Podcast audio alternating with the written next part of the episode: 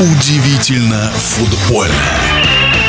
На чемпионате Европы в матче с финами, где сборная России выиграла 1-0, показалось, что не хватает физических кондиций игрокам российской команды. Вопрос футбольному эксперту Александру Ухову.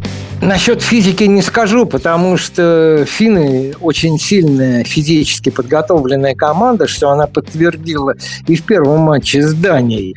И наши, ну, прямо скажем, не уступили. А во втором э, тайме, когда отдали инициативу финнам, но это же было специально сделано, вели 1-0 после блестящего совершенно гола Мирончука без замаха в обводку вратаря Городецкий обвинять нечего. Вот это европейский уровень голов. Алексей Мирончук принес нам победу 1-0 и сохранил шансы на то, что мы сможем выйти из группы. Хотя игра, естественно, и все это отмечают, не впечатлила.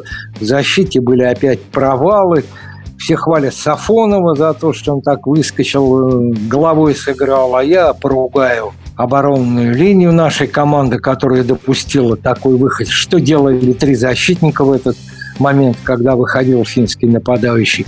Ну и гол, который отменили от финнов. Э, на тоненького там было вне игры. Ну, хорошо, что отменили Ждем теперь игры с датчанами, от которой все зависит, но уже теперь многое зависит и не от нас. Многое теперь зависит и от раскладов других. Хотя, конечно, если мы выиграем, то мы выходим. А вот если мы играем в ничью или проиграем, то шансов практически нет, потому что разность мячей у нас отрицательная, а у всех других команд – которые будут претендовать на выход из групп с третьего места, то у них, скорее всего, разность-то будет положительная, а у нас минус два.